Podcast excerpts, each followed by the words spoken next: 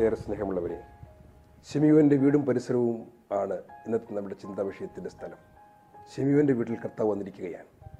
കർത്താവിനെ ക്ഷണിക്കിട്ടിയതിന്റെ സന്തോഷത്തിലാണ് ഷെമിയോൻ അതുകൊണ്ട് തന്നെ അവൻ കൂട്ടുകാരെയും വിളിച്ചിട്ടുണ്ട്. എല്ലാവരും വീട്ടിൽ വിരുന്നിരിക്കുകയാണ്.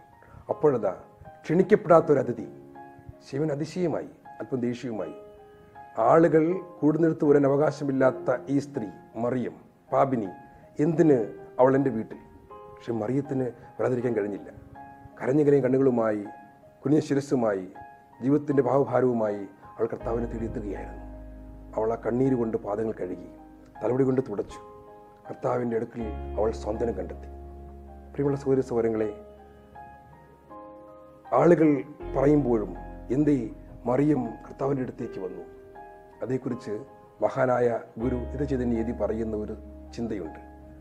മറിയം കർത്താവിന്റെ അടുത്തേക്ക് വരികയായിരുന്നില്ല.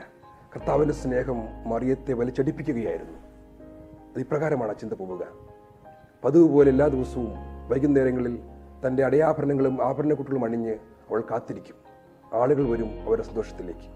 പക്ഷെ ഒരു ദിവസം പതിവുപോലെ ആളെ കാത്തിരുന്ന അവളുടെ മുമ്പിലേക്ക് കടന്നു വന്നത് കർത്താവ് തന്നെയായിരുന്നു. അവൾക്ക് അതിശയമായി. പാലസ്തീനായാലും ഗലീലായാലും സത്യത്തിന്റെ വചനം പ്രസംഗിച്ച മഹാനായി പുരുഷൻ എന്തേ അധോവികാരങ്ങളുടെ കഥ പറയുന്ന തെറ്റിന്റെ തിരക്കഥ മാത്രം എഴുതി ഉണ്ടാക്കുന്ന എന്റെ ഈ വീട്ടിൽ കർത്താവിന് സംശയമില്ലായിരുന്നു. ഉറച്ച കാലോടെ അവനോട് എത്തി. മറിയത്തിന് മുഖത്തേക്ക് നോക്കി. അവൻ പറഞ്ഞു മറിയം ഇതുവരെ ഇവിടെ വന്നവരൊക്കെ അവർക്ക് വേണ്ടി നിന്നെ സ്നേഹിച്ചു. ഞാനിതാ നിനക്ക് വേണ്ടി നിന്റെ രക്ഷയ്ക്ക് വേണ്ടി നിന്നെ സ്നേഹിക്കുന്നു. കർത്താവിന്റെ വാക്കുകൾ ഉറച്ചതായിരുന്നു. അവന്റെ കാൽപാദവും ഉറച്ചതായിരുന്നു. കാര്യങ്ങൾ പറഞ്ഞ് അവൻ തിരിച്ചു നടന്നു. ഇരുട്ടിലേക്ക് മറഞ്ഞു. മറി തുടങ്ങാൻ കഴിഞ്ഞില്ല. അസ്വസ്ഥതയോടെ അവൾ എഴുന്നേറ്റ് തിരിഞ്ഞു മറിഞ്ഞു കിടന്നു. അന്ന് രാത്രി അവൾക്ക് കളരാത്രിയായിരുന്നു. അത് രാവിലെ എഴുന്നേറ്റ് തന്റെ സുഗന്ധക്കൂട്ടം എടുത്തുകൊണ്ട് അവൾ അവന്റെ പുറകെ ഓടി. ആരോ പറഞ്ഞറിഞ്ഞു അവൻ ഷിമുവിന്റെ വീട്ടിൽ വിരുന്നിരിക്കുന്നു ആളുകളുടെ ഭാവങ്ങൾ ചിന്തകൾ എല്ലാം അവൾ മറന്നു. കർത്താവിന്റെ പാദത്തിൽ വളർത്തി കണ്ണീര് കൊണ്ട് ആ പാദം കഴുകി തലമുടി കൊണ്ട് തുടച്ചു. പശ്ചാത്താപത്തിന്റെ വലിയ സന്ദേശവുമായി സന്തോഷത്തോടെ അവൾ അവിടെ അവന്റെ അടുത്തെത്തി. പ്രിയ സൗരി സൗരങ്ങളെ അമ്പത് നോമ്പിന്റെ ഈ ദിനങ്ങൾ മറിയം നമ്മളെ വിളിക്കുകയാണ്. തന്റെ ജീവിതത്തിന്റെ ഭാവഭാരം എടുത്തുകൊണ്ട് പോകാം.